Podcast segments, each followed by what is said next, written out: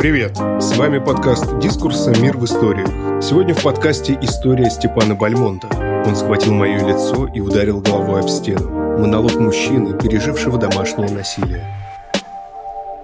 Согласно отчету проекта «Правовая инициатива», подавляющее большинство жертв домашнего насилия – женщины. Мужчин в этой статистике всего 2%. Но точное количество измерить трудно. Жертвы боятся говорить о том, что с ними случилось. Страх, стыд, нежелание выносить ссор из избы, уверенность, что публичное признание только ухудшит ситуацию, заставляет людей молчать. У мужчин это усугубляется выученным с детства. Он должен быть сильным и способным дать сдачу, иначе предстанет в глазах общества неправильным не мужиком. Герой материала – 28-летний Роман, один из немногих мужчин, готовых рассказать о пережитом. Он поделился болезненными воспоминаниями, некоторые из которых не дают ему спокойно спать и сегодня. Роман рассказывает о том, как неожиданные вспышки гнева отчима вынуждали его жить в постоянном страхе, убегать из дома и прятаться в шкафу, как он столкнулся с безразличием матери и о том, как сохранить в сердце добро, несмотря на жуткое детство. Похищение.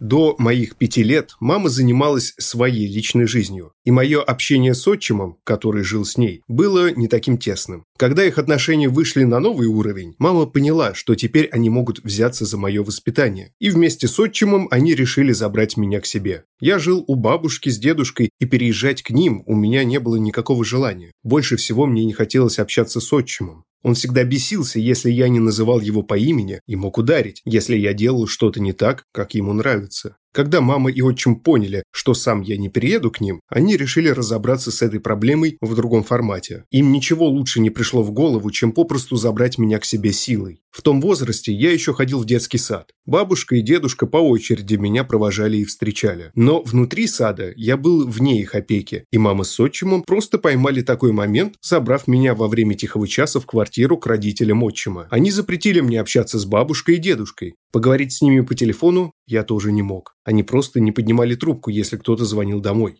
Тот период, что я сидел у них дома, я ощущал себя покинутым, беспомощным и ничтожным. Как бабушке удалось забрать меня снова к себе, я не помню. Я был счастлив снова оказаться в объятиях любимого человека, без которого время, казалось, тянулось бесконечно. Но мама и отчим не давали о себе забыть. Вскоре после моего возвращения в родной дом они предприняли вторую попытку украсть меня. На этот раз мама и отчим действовали более жестко. Заручившись поддержкой родителей отчима, они выломали замок двери и вчетвером ворвались в бабушкину квартиру. Дедушке тогда как-то удалось вытолкать их из дома. Видя его поступок, я испытывал гордость за него. Несмотря на это, я все равно переживал за него и за бабушку. Мне было жаль, что им приходится все это терпеть только меня. С тех пор прошло больше 20 лет, но меня все равно преследуют ночные кошмары. Мне снится, будто я снова нахожусь в той самой квартире, а в ту хлипкую дверь ломятся злые люди без лиц.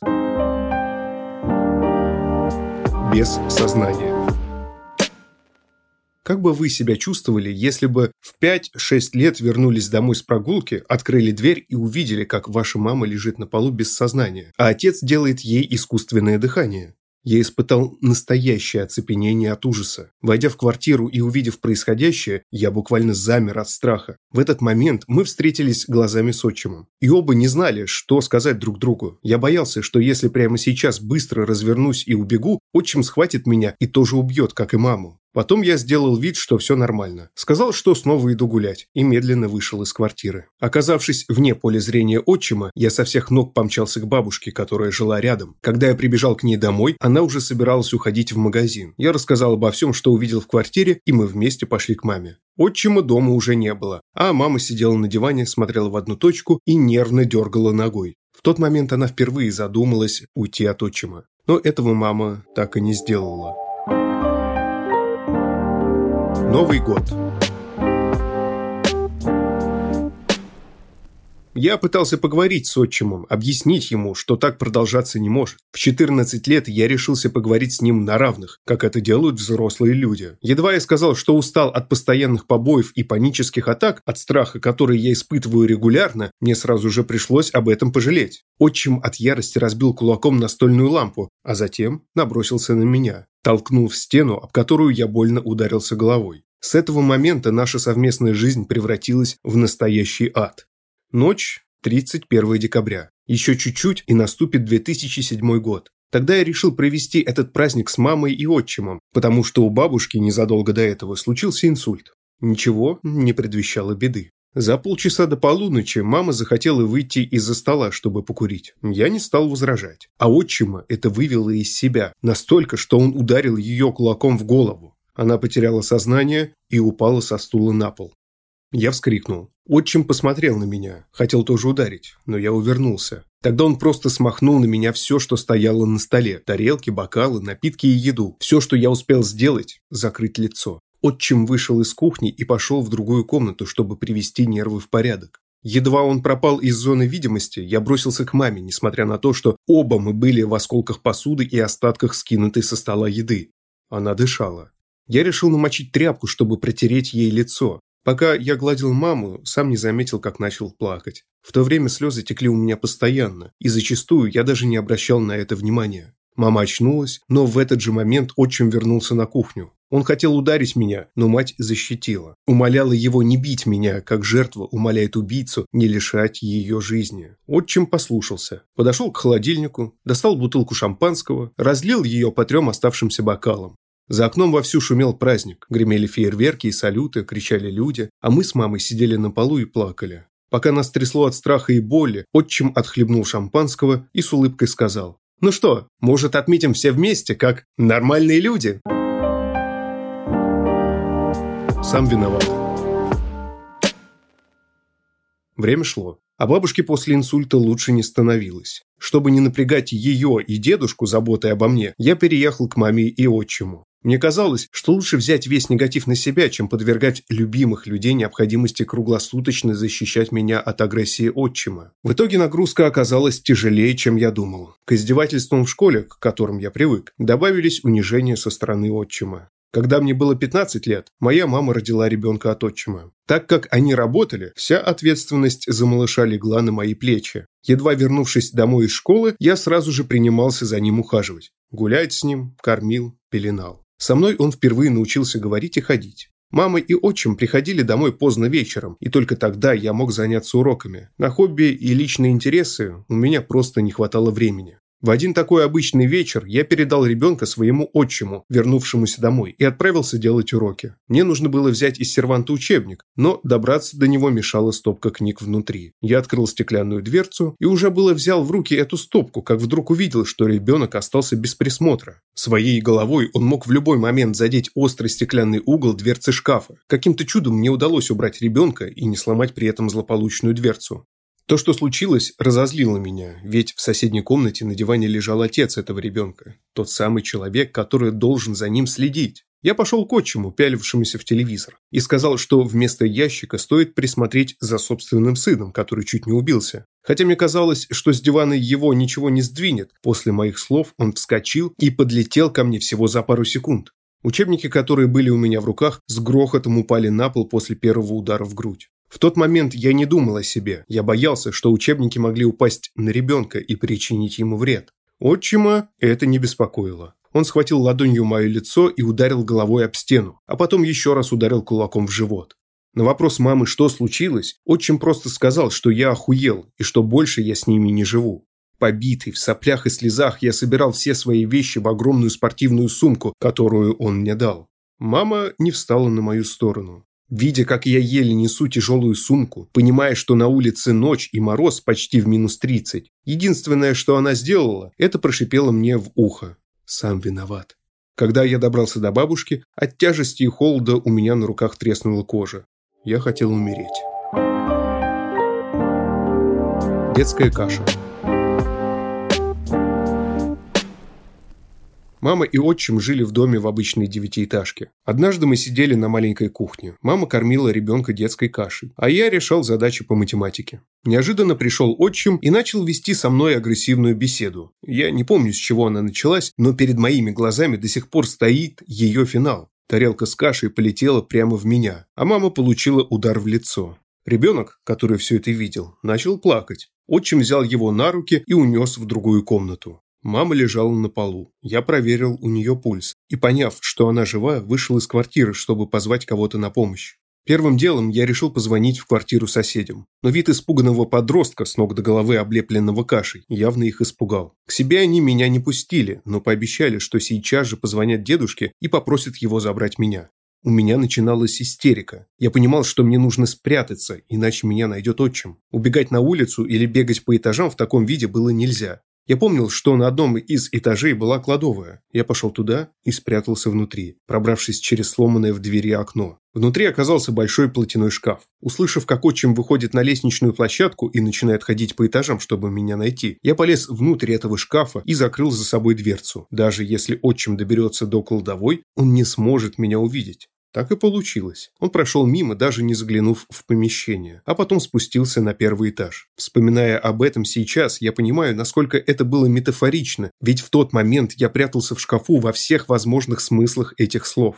Через некоторое время я услышал, как меня зовет дедушка. Я был горд за него, ведь ему снова удалось меня спасти. Я отмылся, собрал свои вещи и окончательно переехал к ним с бабушкой, а к маме приходил только в гости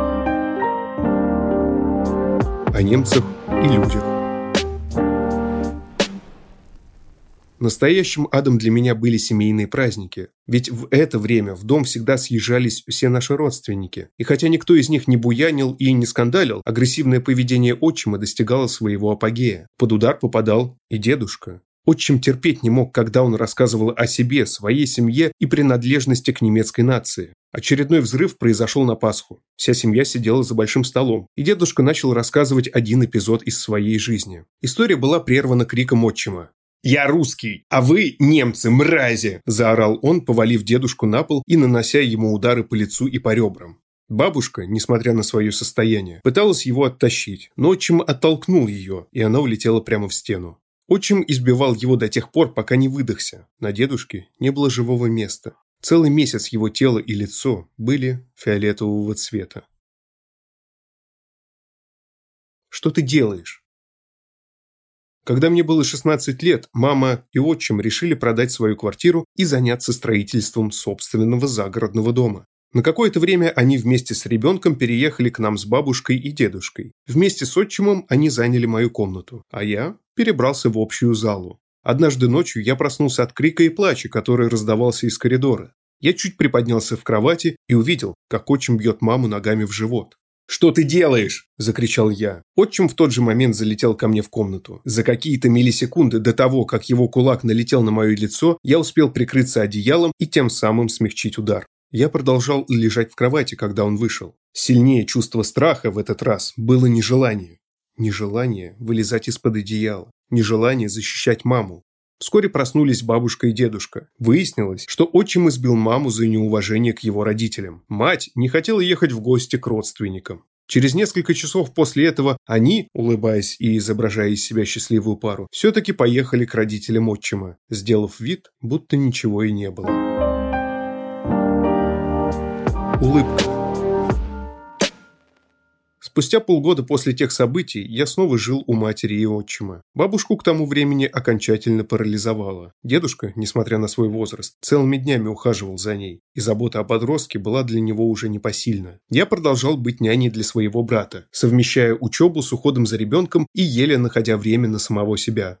Была зима. Время корпоративов. И мама с отчимом, конечно, тоже однажды отправились на вечеринку с коллегами, оставив меня с братом. В тот вечер я, как обычно, поиграл с ним, покормил и уложил спать. Я сделал все, кроме одного. Не надел на него подгузник. Я просто забыл об этом и уставший сел играть в приставку. Ближе к ночи мать и отчим вернулись с корпоратива. Едва проверив ребенка, подвыпившая мать вылетела из детской с криком. «Какого хуя он не спит? Ты вообще чем думаешь? Я должна была прийти отдыхать, а теперь мне нужно снова укладывать его спать!» Я пытался объяснить ей, что сделал все, что было нужно, и забыл всего лишь одну вещь. Но разговаривать с ней было невозможно, она была пьяна и зла. Выясняя отношения, мы переместились на кухню. Мать схватила меня за шею и начала душить. Тут я увидел отчима. Он стоял рядом, наблюдал и улыбался. На лице мамы тоже была улыбка. Ей очень нравилось то, что она со мной делала. Отчим остановил ее только когда увидел, что я начинаю терять сознание. Поправив на себе одежду, она вышла из кухни и отправилась укладывать ребенка. Тут за меня взялся отчим. Он схватил меня за футболку и прижал к стене так, что я не мог пошевелиться. Зажав меня таким образом, он сказал, что я во всем должен слушаться взрослых и делать все, что мне говорят. Чуть позже я лежал в своей кровати и плакал. Я понимал, что у меня никого нет, кроме дедушки. Если его не станет, то и я, и бабушка останемся одни, и некому будет нас защитить. За стенкой раздавались стоны матери и отчима. Они не пытались даже скрывать их, хотя в доме были дети. Я желал им сдохнуть. Они были достойны друг друга. Другая жизнь.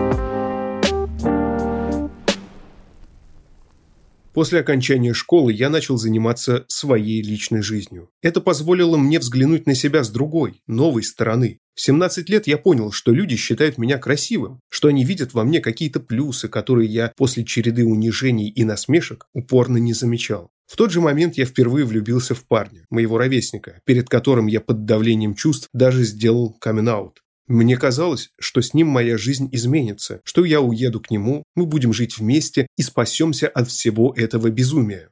Он ничего не знал о том, что происходит у меня в жизни на самом деле. Когда я рассказал ему о своей матери и отчиме, он в ответ на мой крик души произнес «Извини, ничем не могу помочь. Я не готов взять на себя такую ответственность». Я думал тогда, что попал в ад. Спустя месяц я познакомился с другим парнем, который жил в Москве. Я несколько раз приезжал к нему, но мы были больше друзьями, чем парой. Я не стал от него утаивать свое прошлое и спустя какое-то время рассказал обо всем. Он пообещал, что я могу рассчитывать на его поддержку. Вернувшись домой после одной из таких встреч, я обнаружил полный бардак в своей комнате. Отчим перерыл все мои шкафы и ящики, прочитал переписки на компьютере и узнал, что я гей. Дома его в этот момент не было. Он позвонил мне и сказал, что хочет встретиться со мной для важного разговора. Я понимал, что эта беседа после стольких лет обоюдной ненависти ничем хорошим не закончится. Я написал своему другу, сказал, что дома все узнали, что я не знаю, что делать. Он предложил мне собрать свои вещи и приехать к нему. Это была одна из самых страшных ночей в моей жизни. Я не мог уснуть. Ходил по квартире и вздрагивал от каждого шороха, боясь, что вернулся отчим. Рано утром я сел на один из первых поездов до Москвы и уехал из родного города, перечеркнув всю ту жизнь, что была у меня раньше. Эпилог. Когда я сбежал из дома, мне только-только исполнилось 18 лет. Я был полностью предоставлен себе, без всей той помощи, что обычно есть у ребят из заботливых семей. Тогда я не понимал, что мне делать, кем мне быть и что мне готовит завтрашний день. Спустя год, в сентябре 2010-го, зазвонил мой телефон, который до этого постоянно молчал. На другом конце был отчим. Я испугался. Мне казалось, что он находится совсем рядом, что меня нашли. Но как так? Подумал я. Я же ведь скрывал любую информацию ото всех. Неужели он подключил свои связи? Он лишь сказал «привет» и спросил о моих делах. Мой страх отпустил меня в тот же момент. Он не знал, где я нахожусь. Я все еще боялся с ним говорить. Но тот факт, что я нахожусь от него за много километров, меня уже радовал и придавал сил. Ответив, что у меня все хорошо, он продолжил выведывать у меня информацию. Когда я слушал его, у меня в голове что-то перещелкнуло. Я понял, что могу его больше не бояться, хотя моя дрожь в теле говорила совсем об обратном. Но я не хочу больше его бояться. Я живу в Москве. Свой адрес тебе не скажу. У меня все хорошо. У меня есть парень, и я занят своими делами. Это был тот момент, те слова, которые окончательно оборвали всю нашу с ним 15-летнюю связь. Мой камин пусть и через телефонный звонок. Ему нечего было мне сказать, а я больше не хотел терпеть его сопение. «Вот как, ясно. Ну, тогда удачи тебе», – сказал он, закончив разговор. На этом моменте я выдохнул, а меня всего трясло в течение 15 минут. Я справился? Неужели я действительно справился? С момента побега и после нескольких месяцев адаптации я стал меняться как человек, как личность. Хоть по жизни у меня и встречались неприятные и тяжелые моменты, но я держался несмотря ни на что. Я всегда осознавал, что у меня нет запасного семейного убежища, какое есть у тех же ребят из заботливых семей. Либо ты борешься за свое счастье, либо тебя затопчут. Без шанса на восстановление та жестокость, то испытание, что было в моей жизни, все это помогло стать человеком с сильным характером. Хоть и цена всего этого – мое детство. Того детства, о котором я всегда мечтал, которое я видел в фильмах или читал в книгах. Это когда о тебе заботятся, а дома царит уют и покой. Я жил подобным и надеялся. Не знаю, каким чудом, но мне удалось сохранить добро и искренность в своем сердце, чтобы не быть тем чудовищем, что было рядом со мной на протяжении всего взросления. Десять лет спустя в моей жизни появилась настоящая семья. У меня любящий, искренний и просто добрейший мужчина, с которым я могу быть самим собой. А также его любящая и заботливая мама, которая мне заменила бабушку и стала той матерью, которой у меня никогда не было, но о которой я всегда мечтал. Пусть мне пришлось ждать 24 года, но эта семья – счастье, за которое стоило побороться. Пусть я болезненно скучаю по бабушке и дедушке, которые так часто снятся мне. Пусть я скучаю по своим детским годам, но я бы ни за что не согласился прожить все те моменты, пропитанные болью и отчаянием. От всех воспоминаний из прошлого, независимо от того, как я их переживаю, мысленно, словесно или письменно, у меня всегда возникает нервозная дрожь в теле. Это те душевные травмы, которые будут всегда со мной, которые ничем не вырезать и не забыть. Дети вырастут, а ошибки родителей будут с ними до конца их жизненного пути. Спасибо, что слушаете нас. Если вам нравится, что мы делаем, подписывайтесь на «Мир в историях». Нас можно найти на всех подкаст-площадках. Там же можно и оценить наш подкаст. И, конечно, присылайте свои истории нам на почту. Дискурс – некоммерческий журнал. Поддержать подкаст можно на нашем сайте. С вами был Николай Носачевский. До встречи.